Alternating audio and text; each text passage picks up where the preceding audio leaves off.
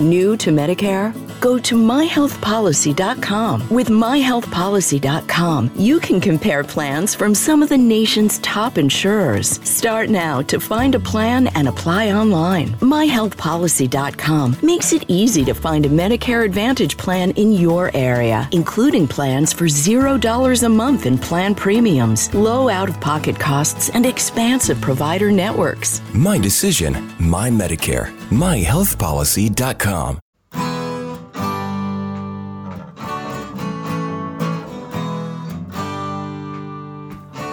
Bem-vindo a mais um podcast do Senhor Tanquinho. Eu sou o Guilherme. E eu sou o Rony. E aqui a nossa missão é deixar você no controle do seu corpo.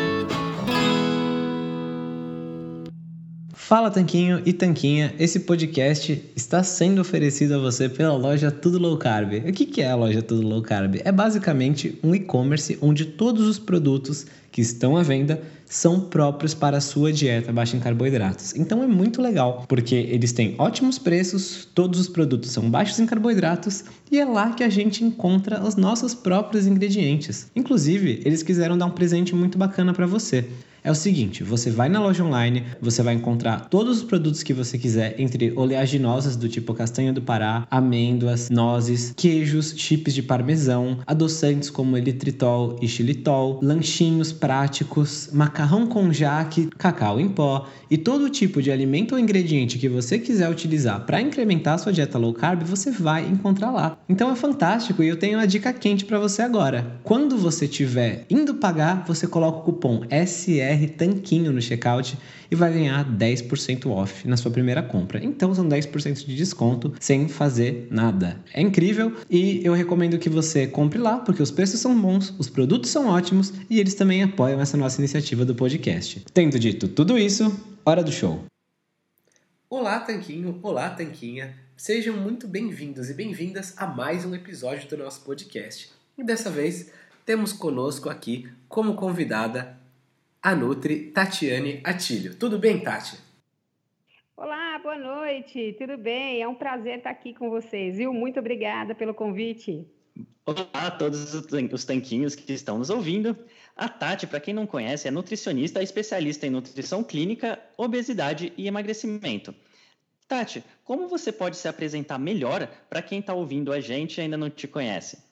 Bom, é, antes de tudo, de ser nutricionista, eu sou uma pessoa extremamente curiosa, né? Então, a nutrição é um campo riquíssimo e isso faz de mim, um, um, antes da profissional, é, uma pessoa que busca sempre um embasamento para conseguir atender é, o meu paciente de uma forma bastante globalizada, bem personalizada. Então, eu acho que esse é o diferencial da profissional. Eu gosto de olhar as coisas de outra forma, de uma forma sempre reciclando e buscando aí é, evidências científicas para ter um trabalho bem solidificado.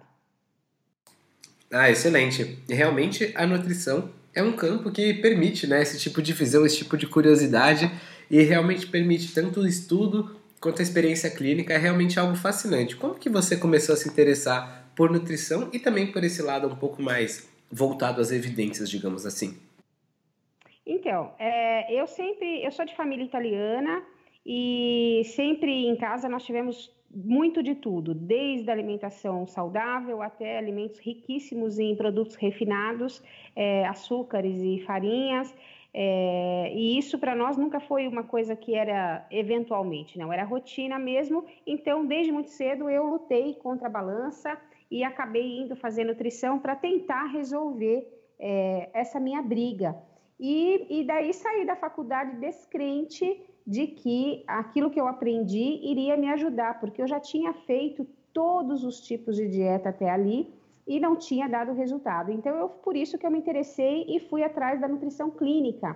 Então, durante os primeiros cinco a oito anos, eu trabalhei é, como consultora em dieta integral com pacientes críticos, terminais, pacientes de UTI, crianças, né?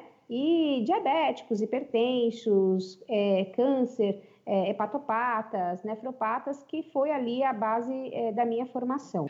Perfeito, Tati. E como é que surgiu o seu interesse em lidar com o diabetes tipo 1? Então, essa história do diabetes tipo 1 é uma coisa muito bacana, assim. A... Quando eu comecei a fazer estágio, meu primeiro paciente foi um paciente domiciliar, era adolescente e tinha diabetes tipo 1. E eh, eu, eu gostei muito daquilo, porque ele vivia internado, né? E depois do tratamento que eu comecei a buscar com ele, a gente foi fazendo, desenvolvendo um trabalho bastante personalizado, ele acabou diminuindo o número de internações e melhorando o controle da glicemia. Eu me interessei tanto por aquilo que quando eu fui fazer o mestrado, é, eu fazia mestrado em biotecnologia de alimentos e eu quis desenvolver um fitoterápico para controle do diabetes. Né? Até então, do diabetes de uma forma generalizada, não tipo 1 ou tipo 2. Nessa época eu engravidei e mais tarde, é, aos seis anos de idade, em 2015, outubro de 2015, é, veio o diagnóstico da minha filha de diabetes tipo 1. E daí, pronto, foi o motivo que me, me incentivou a não só mergulhar, mas em águas bastante profundas a respeito do tema, para conseguir da melhor forma cuidar da minha. Ah, que incrível! Olha só, você já estava então imersa no tema e aí surgiu isso na sua vida de fato. E o que, que mudou quando surgiu o diabetes mellitus tipo 1 na sua filha, comparado com o que você via, assim, era muito diferente quando você acompanhava a rotina em casa do que você lia nos livros e tudo mais? Então, extremamente diferente, assim, até é, porque é, é nos passado a contagem de carboidratos e é isso que a gente ensina ao paciente a fazer. É, e a gente sabe que as tabelas, elas não são é, fidedignas aquilo que o alimento realmente é. Ou seja, um alimento hoje que é plantado no sul do, do, do Brasil, é, que tem uma terra preparada com determinados nutrientes é, e colheita e luz, é diferente do, do mesmo produto plantado no centro-oeste ou no sudoeste, enfim. A variedade e, a, e a, o desvio padrão de nutrientes e de biodisponibilidade desses nutrientes, eles são muito intensos. Então, o que, que a gente percebia? Que ao, ao fornecer, por exemplo, é, 15 gramas de carboidrato provenientes de uma fruta, é, eu, eu, poderia estar é, fornecendo muito mais do que aquilo ou muito menos. Então, ou seja, o desvio padrão é muito grande e com isso você acaba podendo errar na dosagem de insulina. Então, ou seja, só com o monitoramento é, da glicose é, é, a cada duas horas, é, ou seja, a cada alimentação, no início você vai tateando no escuro, né? Comeu isso, contou carboidrato, deu isso. No outro dia você faz a mesma coisa e dá um número errado. então, é muito, muito complicado. E eu não queria usar a insulina como remédio para minha filha. Eu queria usar a insulina para o fim que ela tem, que é, é a, o carreamento da glicose para as células, né? Porque excesso de insulina, já que ela é diabetes tipo 1, também pode gerar aí uma resistência periférica à insulina quando ela estiver mais, mais adulta. Então, por isso que eu sempre busquei essa relação com o carboidrato de uma forma bastante efetiva. Ah, excelente, faz total sentido, né? Você ficar é, tendo dosagens altíssimas de insulina ao longo de anos e anos, se fosse o caso de usar muito para controlar o excesso de glicose no sangue, poderia faz total sentido que isso leve a uma resistência à insulina mais tarde. E só para o pessoal que muitas vezes não sabe como é feita a gestão do diabetes tipo 1, quando você menciona insulina, só, só explica para o pessoal como é que funciona isso na abordagem ortodoxa, digamos assim. Porque o diabético tipo 1 não produz insulina, não é isso? Então não tem que usar de toda maneira. Muitas pessoas talvez não saibam direito como funcionam os detalhes. É, isso, e olha, é tão engraçado isso que a minha filha fala assim para mim. Mãe, eu queria dizer para todos os diabéticos tipo 2 que tem cura.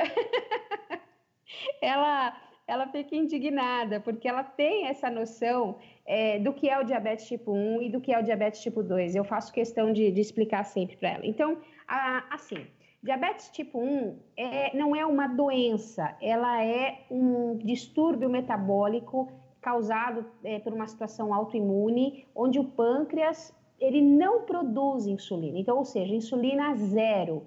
Então, insulina zero, você é, obriga é obrigado a utilizar essa insulina para que a glicose chegue até os órgãos e tecidos onde necessita dessa insulina para adentrar. Existem órgãos e sistemas que você não precisa da insulina. Então, daí, quando você tem uma hiperglicemia, que é o aumento né, do açúcar no sangue, esses órgãos, então, eles captam é, essa, essa, esse açúcar e acabam danificando esses órgãos, que seria o sistema nervoso central, os rins, os olhos, né? Então, ah, e, e, os, e, e as partes periféricas do corpo, os dedos dos pés, das mãos, por isso que a gente tem aí o pé diabético. Então, a insulina para o diabetes tipo 1 não é um tratamento opcional, ele é obrigatório. Agora, a utilização dessa insulina em excesso pode causar danos irreversíveis, é, como por exemplo uma hipoglicemia. E daí, quando a mãe não sabe lidar, é, a criança, né, os familiares não sabem lidar, a criança pode entrar é, em desmaio e coma. Então é, é, muito complicado isso. A gente tem que realmente estar tá muito atento. E acontece normalmente na madrugada, né? Por isso que os pais acabam aferindo a glicemia sempre na madrugada, é, até pelo menos ter um controle melhor disso. Certo, Tati, muito boa a explicação. Então, uma alternativa para não ficar é, utilizando tanto a insulina seria justamente uma mudança na alimentação, não é mesmo? E como que seria essa mudança alimentar? Seria com uma dieta mais baixa nos carboidratos? Então, aí é que foi uma descoberta maravilhosa que eu posso contar para vocês porque é, nós temos, inclusive, vários depoimentos de diabéticos dentro do meu consultório e no meu, né, é, dentro do nosso convívio, que dizem que eu sou diabético, eu não sou intolerante ao açúcar. Não é verdade. Por quê? Porque o açúcar ele vai ter é, uma, um tempo de ação muito rápido, diferente do da insulina. Então, é, é quase impossível mensurar quanto de açúcar você vai consumir para retirar um diabético de uma hipoglicemia, né? ou seja, de uma queda de açúcar. Então, em termos práticos, não é somente a, o, o tipo de carboidrato que você vai fornecer, mas como você vai fornecer e associado a que alimento é, você vai fornecer para que essa liberação de glicose na, na, corrente sanguínea seja de forma lenta e gradativa. Então, essa é toda a diferença. Eu não posso usar o açúcar eu não devo usar o açúcar. Né? O diabetes ele tem N problemas fora é, o controle glicêmico. A gente tem problemas dermatológicos, a gente tem alteração no pH da boca, o que faz com que o diabético tenha que fazer raspagem é, de gengivas, controle de esmalte dentário. É, nós temos aí a, a, questão dermatológica é muito forte. O diabético ele tem uma pele extremamente sensível, então o banho tem que ter uma temperatura adequada, não pode utilizar qualquer tipo de produto. É, os olhos, a gente tem que ter aí um cuidado muito especial, muito especial com os olhos. Imagine uma criança é, diabética, é, ainda não temos a cura. Então, ou seja, ela vai viver anos e anos e anos com isso e você quer, claro, todo familiar quer que, que o seu ente querido tenha saúde, né? É, então, você precisa ter este controle para usar o mínimo de insulina e garantir que os órgãos e tecidos do portador de diabetes tipo 1, ele fiquem íntegros até que a cura venha ou que ele conviva com isso da melhor forma possível, podendo desfrutar da vida aí com todo, com todo a saúde e vitalidade que ele merece. Ah, excelente. Então, acho que a gente deu um panorama bacana aqui para o diabético tipo 1, né? E é claro que, como você tocou de passagem e o Rony também mencionou, pode ser que usar uma dosagem menor de carboidratos na alimentação, né, uma ingestão menor de carboidratos, seja interessante para diminuir a necessidade de insulina para diabéticos tipo 1. Agora, a gente queria saber um pouquinho sobre o caso das crianças, né? Você mencionou a sua filha, que era pequena. Existe alguma mudança quando a gente fala na gestão do diabetes tipo 1 para crianças em comparação com pacientes adultos? Ah, sim. É, fora essa qualidade do carboidrato, né? Então, a, por exemplo, é, até vou fugir um pouco só para voltar essa questão, mas acho importante dizer: todo mundo acha que o integral é extremamente saudável, né? E não é. e não é. Então, é, essa, essa, é a diferença do, a diferença do carboidrato bom do carboidrato ruim. Então, um carboidrato natural seria o mais indicado. Então, só para exemplificar isso. E na criança, essa diferença de carboidrato, por exemplo, ela é extremamente importante. Por quê? Porque nós temos outros fatores associados. a gente tem um metabolismo de desenvolvimento e crescimento extremamente acelerado em relação ao adulto. Então, você, a criança, ela tem esse metabolismo acelerado. Dependendo da idade, é, por exemplo, se a, se a, gente descobre uma criança com, é, na primeira infância com diabetes tipo 1, ela está em formação ainda do sistema nervoso central, né? E, então, ela tem que ter uma dieta rica em gordura, em gordura saudável, em gordura boa. É, depois nós temos que ter uma, uma, ingestão de proteína de alto valor biológico, ou seja, é, o carboidrato ele tem que ser bom e, e, o resto da alimentação também. Então, a gente tem que tirar um pouco isso de industrializado, a gente tem que manter uma alimentação limpa para que, o, que o organismo possa trabalhar essa insulina de uma melhor forma e aí acompanhando esse desenvolvimento da criança, porque o profissional precisa manter crescimento e desenvolvimento social, psicológico, cognitivo. E também a parte nutricional, né? Porque você tem aí formação de ossos, é, fortalecimento do sistema nervoso, é, toda a parte de imunidade. Então, você precisa ter essa atenção de nutrientes e você não consegue ter nutrientes adequados utilizando produto industrializado, né? É complicado. Sim, sem dúvidas, Tati. E nesse âmbito, qual que você vê que são os erros mais comuns de quem tem o diabetes tipo 1 ou mesmo no diabetes tipo 2? Isso fica mais por conta de uma contagem de carboidratos, por um erro na administração de insulina? Como que funciona isso? O que você percebe mais na sua prática como nutricionista? Então, o que acontece é que o paciente ele acaba utilizando a insulina para poder comer de uma forma errada, né?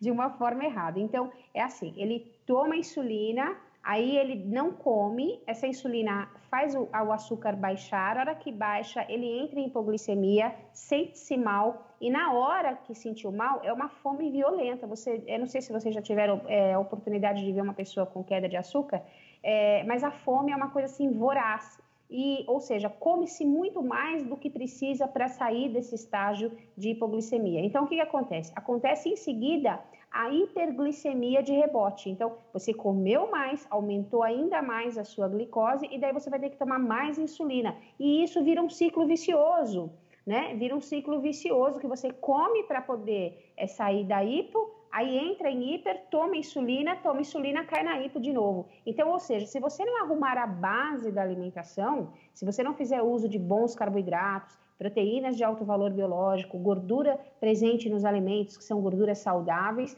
é, e fizer contagem de carboidrato apenas, vai dar erro porque você não tem controle é, de quanto desse carboidrato é absorvido, de quanto é a velocidade que esse carboidrato chega na corrente sanguínea. Então, o que acontece na prática é que o paciente sabe que se ele for comer um sanduíche, um, um vamos lá, um X lixo da vida, ou um, né, um hot lixo, X lixo é ótimo, né? E, e daí ele vai tomar 5 unidades, 10 unidades. Então, é, e isso não é legal, porque ele faz isso num ano, no segundo ano, no terceiro ano, e daí ele vai tendo complicações ao longo da vida dele. Então, a gente precisa interferir é, na alimentação das crianças já no dia do diagnóstico. Ah, incrível! E existe algum tipo de preocupação extra que as pessoas tenham que ter quando lidam com crianças diabetes tipo 1 comparado com crianças normais, digamos assim, né? Crianças que não são diabetes tipo 1, no sentido de que eu acho que muitas pessoas têm um pouco do medo da privação da criança, de ela não come o doce, todos os coleguinhas comem. Como que é esse diálogo, essa conversa com as crianças e os pais delas, no sentido do equilíbrio entre a saúde, a privação e a culpa dos pais? Como que fica isso? Bom, é, a primeira coisa é a, o trabalho em família, né? Isso é muito importante. Quando a minha filha recebeu o diagnóstico, estava somente eu e a médica na sala, éramos amigas, e eu não deixei ela contar. Quem contou para minha filha fui eu. Eu expliquei para ela e fiz um, um, uma, uma, comparação que a glicose seria o, a, a, molécula que é a passageira e a insulina o táxi. Então, o táxi estava faltando, não tinha táxi para aquela molécula, aquele passageiro que chamava glicose. Então, a gente ia aplicar o, o táxi na corrente sanguínea dela. E é, nós iniciamos aí. Então, o que acontece? Normalmente a prescrição ela vem, olha, seu filho é portador de diabetes tipo 1, uma doença é, insulino-dependente, e você vai aplicar insulina com essa agulha tal e tal hora e vai aferir a glicemia assim assada. Quer dizer, a família sai do consultório extremamente sem chão, né? Extremamente sem chão, sem saber o que dá de comer para essa criança. É, e sem a orientação necessária para quais cuidados tomar. A primeira coisa é ensinar para a família e para a criança que isso não é uma doença. Doença é quando o diabetes não é cuidado. Aí ele abre porta para N doenças. Aí sim você tem uma criança doente. É, mas enquanto isso, não. Enquanto você tem uma criança diabética, ela tem um problema de hormônio, como se tivesse, por exemplo, um problema tireoidiano. Vai tomar o hormônio da tireoide porque tem hipotireoidismo, tem diabetes tipo 1, vai tomar insulina porque não fabrica insulina. Só que é um pouco mais complexo, é, desculpa, complexo, porque a alimentação ela tem que ser uma alimentação é, viva, uma alimentação específica. Ela não é restrita é, em alimentos que são saudáveis, nutritivos. Eu costumo dizer que a dieta do diabético ela é a dieta que todo mundo deve seguir. É uma dieta que as pessoas é, normais, sem diabetes, seja tipo 1, seja tipo 2, devem seguir, porque uma dieta hoje do brasileiro é extremamente inflamatória. Então, a gente retirando esses, esses lixos da alimentação, essa parte industrializados, é, açúcares, farinhas brancas, parte refinada, você consegue trazer a saúde tanto para a criança diabética quanto para qualquer pessoa. Então, informar isso para a família é muito importante. Informar isso para a criança é muito importante. Então, não é, é a criança foi convidada para ir para uma festinha de criança, por exemplo, né? Uma carbolândia total. A criança vai, e só tem refrigerante, suco de caixinha é, e brigadeiro, beijinho, docinho. Aquela criança, ela tem que ser preparada para ir e participar da festa, mas não ir para comer a festa. Né? Então, é um trabalho que exige uma, uma equipe multidisciplinar, muitas vezes. É, psicólogos para a família, para a criança, o nutricionista muito bem capacitado é, nessa área é, para conseguir orientar os pais em relação aos horários que deve aferir essa glicemia e o que fazer quando está alta ou quando está baixa, né? É, e, e trabalhando isso com a criança. Então, a minha filha hoje, ela, ela leva é, de lanche, por exemplo, tomatinho cereja, é, queijo picadinho, e as crianças olham para ela e falam, mas isso é que é seu lanche? Eu falo, não, ainda tem castanha, né? Ainda tem castanha.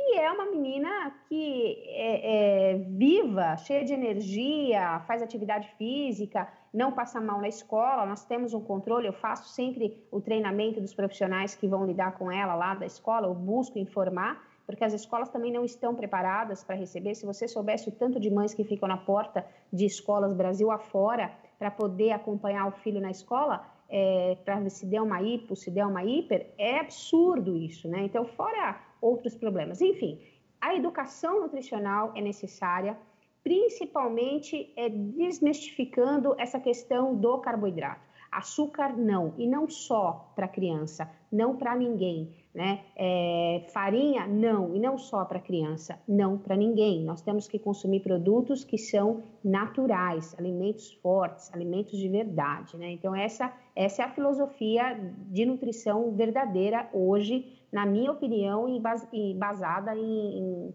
em ciência mesmo, né? em evidências científicas.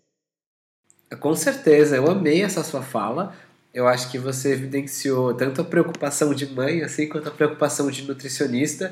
E uma coisa que eu adorei foi justamente essa questão do não ao açúcar, não à farinha. Essa dieta é boa para o diabético, mas também é boa para quem não é diabético e também ajuda a prevenir um diabetes tipo 2 de se desenvolver. Então é boa para quem é diabético e para quem não é e não quer ser. Justamente porque esse, esse, essa aceitação, digamos assim, meio onipresente das farinhas, desde que sejam integrais, ou açúcar, desde que seja ah, com um pouco de tudo, enfim, essa ideia de que ah, você coloca um pouco de fibra junto com açúcar, então não come só o açúcar, mas coloca na fruta, coisas assim terríveis, que a gente vê ainda por aí. É muito bacana a gente poder dizer que não, isso não é o ideal para as pessoas, e é claro, todo mundo é todo mundo que é adulto, maior de 18 anos, sabe o que faz com a própria vida E assim como o consumo de álcool, na minha opinião, é algo que não tem que ser proibido, mas que as pessoas têm que fazer sabendo que não é o ideal para a saúde delas. E não com uma aura de que, ah, isso é saudável, isso pode, precisa, se não faz falta, senão a criança fica aguada e todo tipo de besteira que a gente fala, que a gente ouve falar por aí. Então eu achei muito, muito importante esse trecho. É, eu, eu, eu costumo ser um pouco drástica, assim, porque as pessoas, elas, quando a gente fala que não, é, o foco dessas pessoas é, é olhar assim, nossa, mas como assim vai viver sem pão? Como assim vai viver sem açúcar? Como assim vai viver sem elas não olham naquilo que pode comer, olham naquilo que não pode comer, né? Então, é, eu, eu falo logo assim: olha, então, se eu desse um pouquinho de veneno para você todos os dias, só um pouquinho, ele não vai te matar, mas é um pouquinho de veneno. Mas ele tem um gostinho bom, mas é só um pouquinho. Você tomaria? Não. Então, pronto, está resolvido. né? A gente precisa é, abrir os olhos de uma forma, às vezes, mais intensa, porque é, nós, profissionais da área de saúde, é, e que acreditamos nessa linha, que é uma linha embasada cientificamente, eu volto a bater nessa tecla, porque isso não é modismo, né? O tipo de carboidrato limpo não é moda, isso, isso é uma coisa é, já muito bem estudada e comprovada. É, porque nós lutamos com uma mídia que fala o tempo inteiro é, que esses produtos que nós estamos pro, é, proibindo são bons. Então, né, tivemos aí é, uma fase onde você tinha é, um produto que era lá equivalente a determinada proteína, né? Não vou dizer aqui. Mas aí o que acontecia com uma família que é totalmente leiga? A pessoa às vezes não tem dinheiro para comprar é, aquele produto e a carne, acaba deixando de comprar a carne para comprar o produto porque aquele produto está enriquecido. Né? Então não existe alimento enriquecido, é porque ele é pobre, gente. Ele está pobre, é um alimento que não tem nada. Então, se ele, ah, compre este alimento enriquecido. Não, ele não é enriquecido, ele é pobre, ele foi enriquecido e enriquecido sinteticamente. Ou seja, a absorção de nutrientes que está presente nesse alimento é completamente diferente do, do alimento in natura. Então, as pessoas têm que, é, a gente tem que tentar fazer um trabalho de mudança de valor e conceito do que é uma alimentação real, verdadeira, equilibrada e nutritiva, do que é uma alimentação imposta pela mídia a sociedade. É, é, é bem complicado.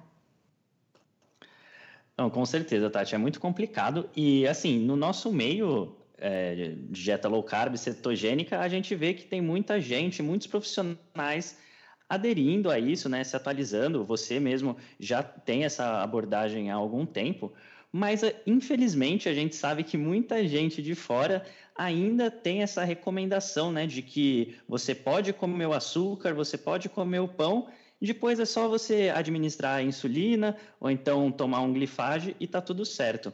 Inclusive a gente vê relatos de pessoas que contam que tinham mudado a alimentação para uma alimentação com menor ingestão de carboidratos, principalmente dos refinados, e que depois determinados profissionais não tão atualizados dizem que não, que é melhor voltar a comer carboidratos e administrar corretamente eh, os medicamentos, a insulina. Então, por que você acha que ainda tem tanta relutância pela maior parte dos profissionais? Né? Eu acredito que ainda a maior parte dos profissionais eh, está preso à dieta padrão, me corrija se eu estiver errado, e se você acha que esse cenário tem tendência de mudar daqui para frente.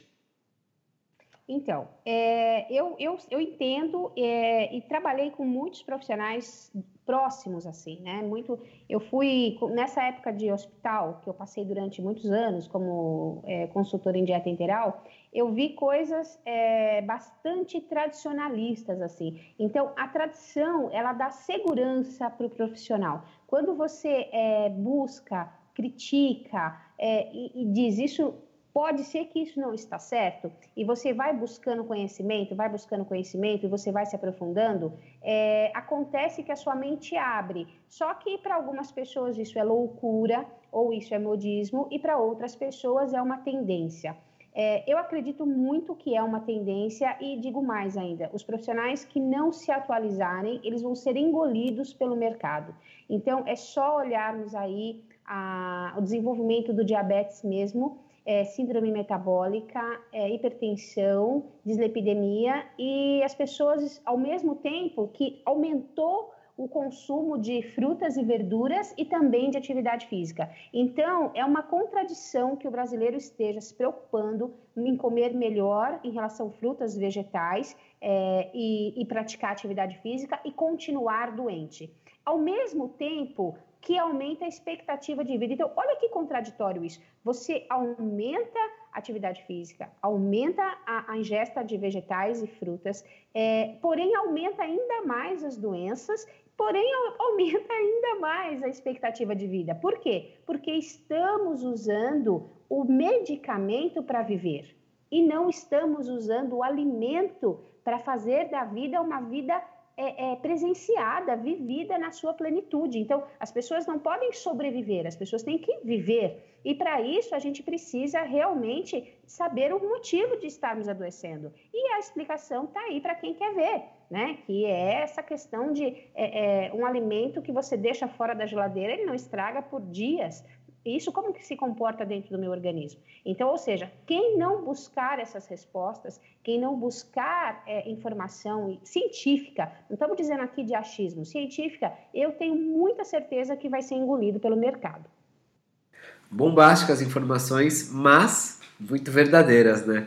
Parece bastante com o caso, por exemplo, das Forças Armadas ou dos militares, que são uma profissão que tem um grande gasto energético, tem uma grande demanda física por atividades, por exemplo, e acaba tendo uma boa parte da sua população com sobrepeso. Então não adianta só as pessoas acharem que o exercício é a saída ou buscarem o, o que elas chamam de equilíbrio, porque realmente muitas vezes o buraco é mais embaixo, né? É, e olha, você tocou num ponto tão legal. Vou aqui contar uma historinha rapidinho para ilustrar exatamente essa frase sua. É, o Popeye foi criado é, para melhorar a condição nutricional dos soldados norte-americanos durante a Segunda Guerra. Então, era um alimento riquíssimo em ferro e que eles colocaram em latas e mandaram é, é lá nas trincheiras, porque era melhor logística para isso. O que, que aconteceu? Não melhorou o perfil nutricional dele, desses, desses, desses é, soldados. Ou seja, a biodisponibilidade, ou seja, como esse ferro adentra o organismo, não era a mesma coisa do que comeu a carne. Então, é, é, as evidências, elas não são recentes. Eu achei legal isso, porque as, as evidências científicas, elas estão lá atrás. A gente só está comprovando aquilo que já foi fato. Então, é, é nós estamos já bastante avançados. Basta termos consciência disso e buscar, né? Com certeza, Tati. E um pouco antes da, da gente começar a gravar a entrevista, você tinha comentado que a sua graduação e pós-graduação não ajudaram tanto assim você a entrar nesse caminho de uma restrição de carboidratos para o caso de diabetes. Então, onde foi que você estudou esse tipo de coisa e aí ajudou até mesmo no tratamento da sua filha? É, a Ana Lu, a minha filha, é minha grande inspiração, né? Minha grande inspiração. É, como mãe, é, eu fui obrigada a, a, ultrapassar os limites da universidade e da. Eu tenho duas pós-graduações, a primeira em, em, nutrição clínica e a segunda em obesidade e emagrecimento. E o que eu fazia, é, como nutrição tradicional, pirâmide alimentar, é, alimentos integrais e, e etc. e tal, não era efetivo. Isso me frustrou demais, muito, muito, muito. É, e o desespero de saber o que um diabetes sem controle faz é, me fez é, fuçar muito e atrás, assim, desesperadamente de procurar o que seria o ideal. E foi quando eu me deparei com a low carb. É, e daí as pessoas, é, no princípio, sim, com preconceito, não vou mentir aqui, não, com preconceito, sim, é, porque a low carb acabou sendo uma palavra né, que vende. Então, muitos utilizam low carb para vender informações que não são reais. Então, você, quando quer ser uma, é, é, um profissional, você precisa buscar realmente as raízes disso. E aí você descobre que low carb não tem nada a ver com redução de carboidrato.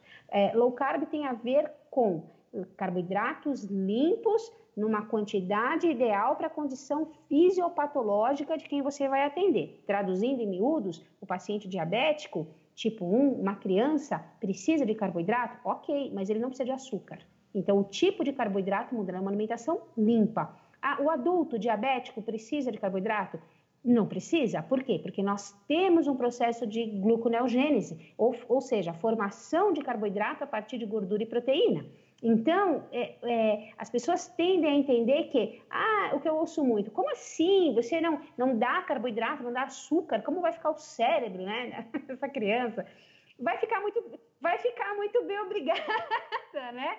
É, por quê? Porque nós temos um mecanismo. Então, é, e é muito apavorante para quem ouve quando você diz assim: não existe carboidrato essencial né? Isso é muito apavorante, eu entendo. É, mas hoje eu sou completamente convicta disso e tá desde a fisiologia tá tudo explicado, até com os estudos científicos. Trabalho dessa forma, conheço é, pessoas que, que atuam, é, é, é vivem essa realidade e a minha filha é, não que ela não saia eventualmente numa festinha, é claro, ninguém é 100% correto em nada nessa vida, né?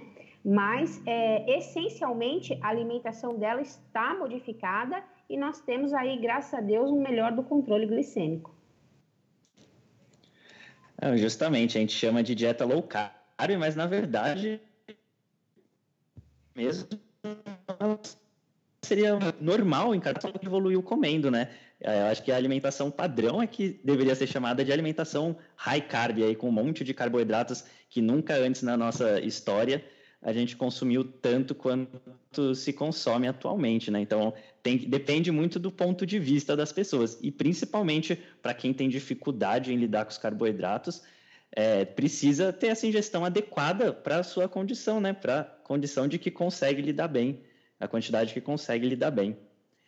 E, Tati, uma coisa que eu me pergunto assim é que quando a pessoa tem dificuldade em lidar com lactose, é a gente é, é recomendado evitar a lactose.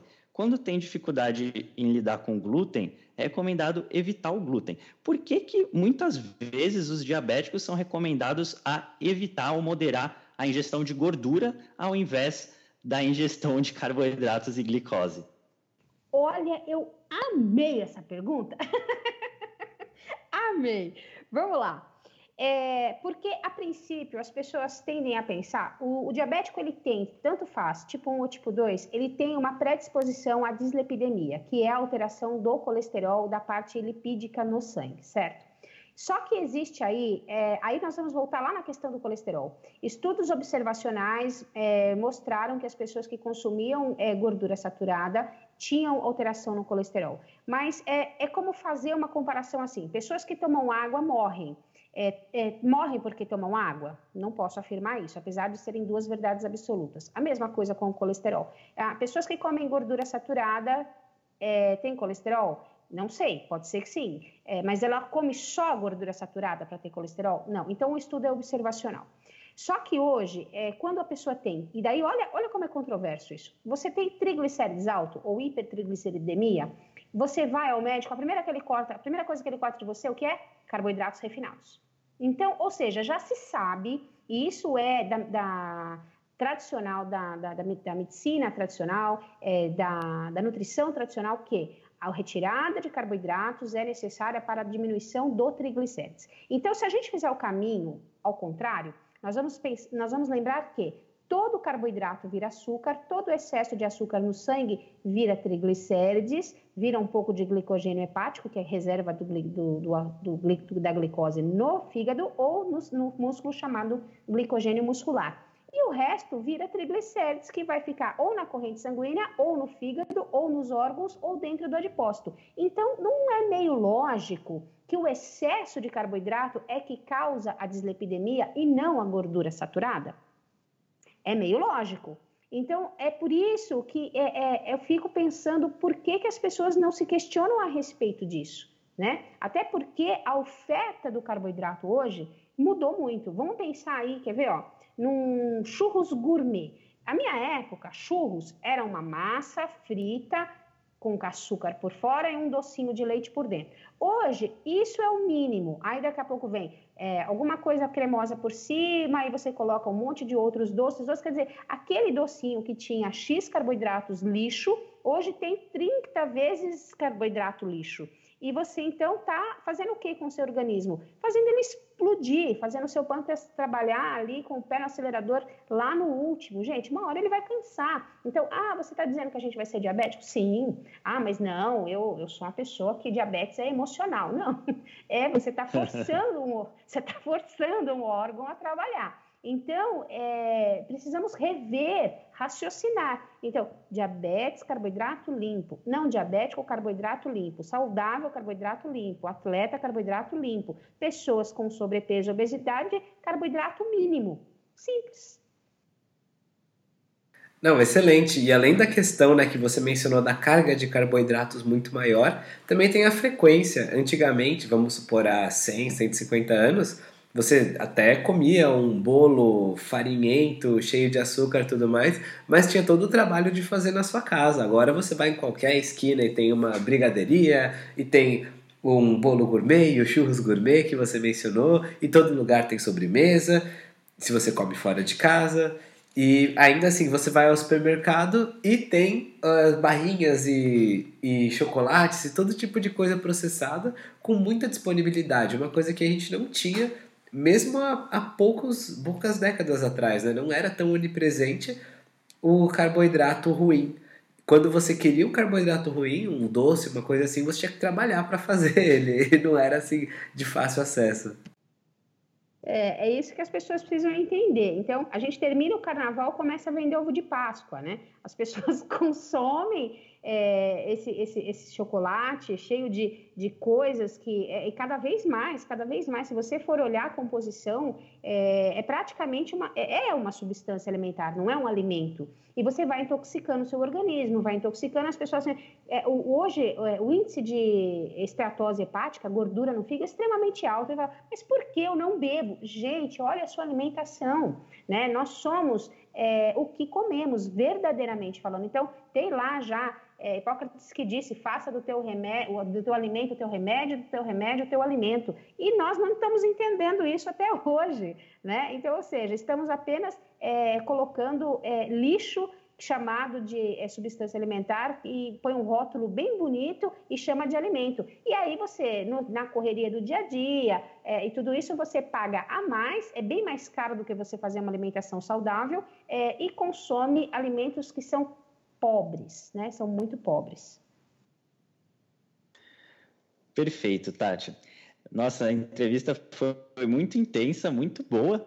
Infelizmente, a gente está chegando na nossa parte final e a gente gostaria de saber se, quais são os seus outros hábitos saudáveis, né?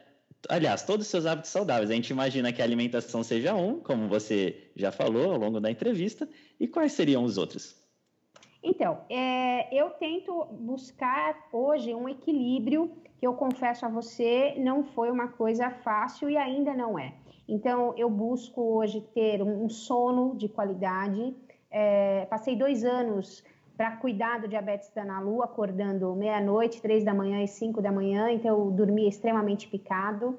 É, tento trabalhar é, sempre com disposição e isso foi uma coisa muito legal, porque a hora que eu mudei a minha alimentação, a minha alimentação me mudou. Então hoje eu tô, tenho uma disposição muito bacana, um sono muito legal. Eu tento passear com ela ao ar livre o máximo possível. Nós não usamos filtro solar. a gente não usa filtro solar, a gente toma sol e onde eu moro tem um sol bacana. Então, é, é, voltar hábitos antigos de desligar a televisão, de ter ali um tempo é, em família, tentar alimentar todo mundo à mesa, uma alimentação à mesa, alimentos feitos em casa, é, mudanças de, de pequenos hábitos, mas que causam um grande impacto na nossa qualidade de vida.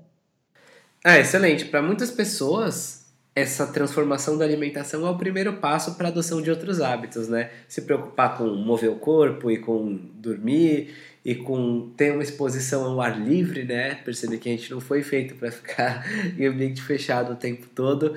Isso tudo vem para muitas pessoas, pelo que a gente acompanha, pelos nossos leitores e clientes, depois da pessoa mudar a alimentação e se sentir bem e não com ela comendo lixo e tentando se forçar a se exercitar. Então é bem bacana você mencionar esses hábitos, até porque eles vieram depois da alimentação, isso também corresponde à jornada de muitas pessoas que nos acompanham. E Tati, para quem gostou do que ouviu até aqui, é, como que as pessoas podem seguir o seu trabalho mais de perto, acompanhar você nas redes sociais, entrar em contato, enfim? Então, é, hoje eu estou bem focada no Instagram, é, tatianeatilio.nutri, e que é o, exatamente isso que eu estava falando. Assim, eu estou tentando focar o trabalho é, num lugar só, ao invés de ficar pipocando para conseguir ter tempo para mim, né? E, então, pelo Instagram, e lá tem meu, meu WhatsApp também de contato, as pessoas mandam direct, eu faço assessoria é, online em low carb, é, para pacientes com diabetes, é, pacientes também é, que querem perder peso, ou até mesmo para melhorar a qualidade de vida. Então, eu tenho, tenho feito esse trabalho e tem sido, assim, é muito gratificante, porque as pessoas começam a ter um resultado é, maravilhoso no sentido de qualidade de vida mesmo, de você ter mais disposição. É muito bom você dizer assim, mas nossa, eu não tenho fome, eu estou, senti eu estou me sentindo bem. Então, eu sou adepta do jejum, né? É, e, e, passo para os meus pacientes, para as pessoas que fazem assessoria comigo, olha, mínimo de jejum é 12 horas, não se faz menos do que 12 horas. O seu corpo precisa de tempo para metabolizar e colocar os nutrientes dentro da célula e etc. E tal. Então, tá lá no Insta, arroba tatianeatilio.nutri, é o, é o trabalho que eu tenho desenvolvido e tenho feito essa assessoria nutricional online. Excelente. A gente vai deixar todos os links na, no podcast e assim as pessoas podem apenas clicar lá para já começar a seguir você. E por fim, por fim você teria alguma mensagem final para deixar para os nossos tanquinhos e tanquinhas que escutaram até aqui? Pode ser relacionada à alimentação, pode ser estilo de vida, pode ser uma mensagem, eh, qualquer uma que você quiser. Olha, de verdade, de coração, nem como nutricionista, mas como uma pessoa que vivenciou uma mudança é, e para mim não foi fácil, né? Essa mudança de ser um profissional tradicional para um profissional hoje low carb. É, que testem, busquem, critiquem, vivenciem. É, primeiro, faça isso, mude a sua alimentação e a sua alimentação vai mudar você. E com isso, você vai ganhar uma qualidade de vida extremamente exacerbada e é como a vida deve ser vivida, exacerbada mesmo. Vamos viver, né? E não sobreviver. Então, onde é que você quer estar daqui a 5, 10 ou 20 anos? Eu vou estar vivendo, acredito que vocês também, né? Com certeza, quem ouviu esse episódio e vai seguir as suas dicas vai estar vivendo também. A gente também tem esse exato plano. E Tati, queria agradecer você por ter separado esse tempinho para falar com a gente. Eu queria agradecer também a nossa amiga Denise, do Instagram LowCarbBR, que foi quem indicou o seu trabalho para a gente e a gente acabou conhecendo por lá. E falar para os tanquinhos e tanquinhas que estão nos ouvindo, se tiverem profissionais que gostariam de indicar, que gostariam de ver, que sabem que é um bom fit aqui para o nosso podcast, pode falar para a gente também. Pode falar sobre eles para a gente no contato arroba A gente adora poder abrir esse canal para profissionais incríveis aí, dar mais oportunidade, dar mais espaço para eles divulgarem e falarem um pouquinho do trabalho deles, como a gente acabou de fazer com a Tati e como a gente faz com tantos e tantos outros. Então, Tati, muito obrigado novamente.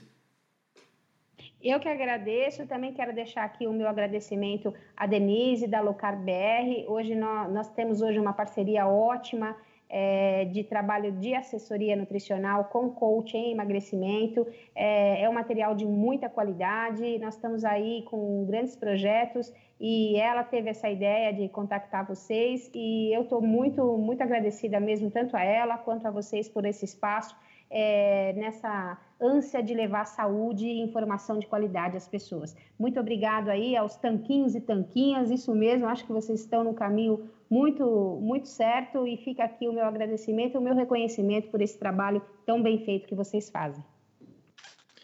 Muito obrigado, Tati. Muito obrigado pelos elogios, pelas palavras gentis. A gente fica extremamente feliz e lisonjeado receber um elogio assim, ainda mais de uma profissional da área.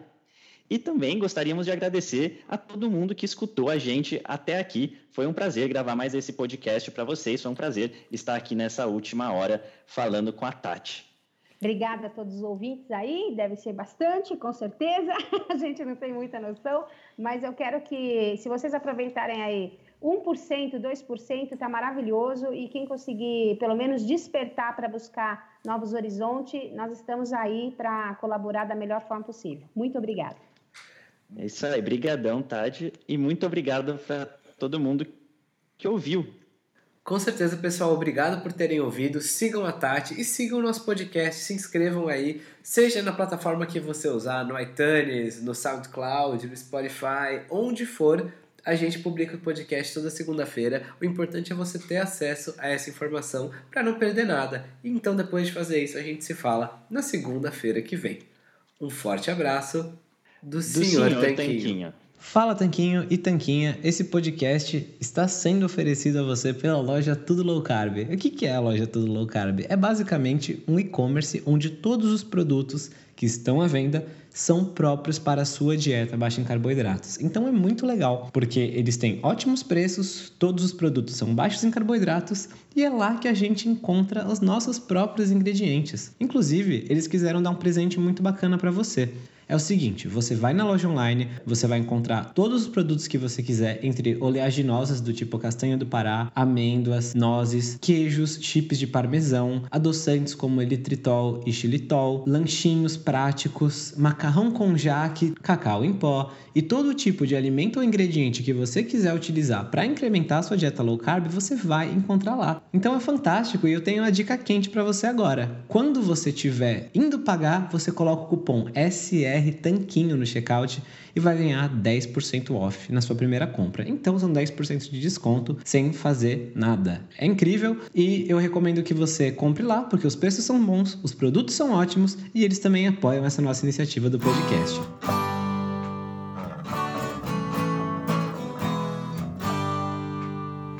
Você acabou de ouvir mais um episódio do podcast do Senhor Tanquinho. Não deixe de se inscrever para não perder nenhum episódio com os maiores especialistas para a sua saúde. New to Medicare? Go to myhealthpolicy.com. With myhealthpolicy.com, you can compare plans from some of the nation's top insurers. Start now to find a plan and apply online. myhealthpolicy.com makes it easy to find a Medicare Advantage plan in your area, including plans for $0 a month in plan premiums, low out of pocket costs, and expansive provider networks. My decision, my Medicare. myhealthpolicy.com. Someone you know has probably experienced cancer, a heart attack, or stroke. The odds of experiencing one of these are high, which could result in bills for thousands of dollars in out of pocket expenses. How would you pay for it? With your savings? There is another option. It's called Active Care. Active Care is a supplemental health insurance policy that offers protection for covered cancer, heart attack, or stroke, and a choice of cash benefit options from 10 to $60,000. And with Active Care, the cash is yours to use as you see fit. Active Care is brought to you by Colonial Penn Life Insurance Company and is underwritten by Washington National Insurance Company. Get Active Care for cash, choice, and control. Visit colonialpenn.com for more information. This is a limited benefit policy. This policy has limitations and exclusions. For costs and complete details of coverage, visit colonialpenn.com.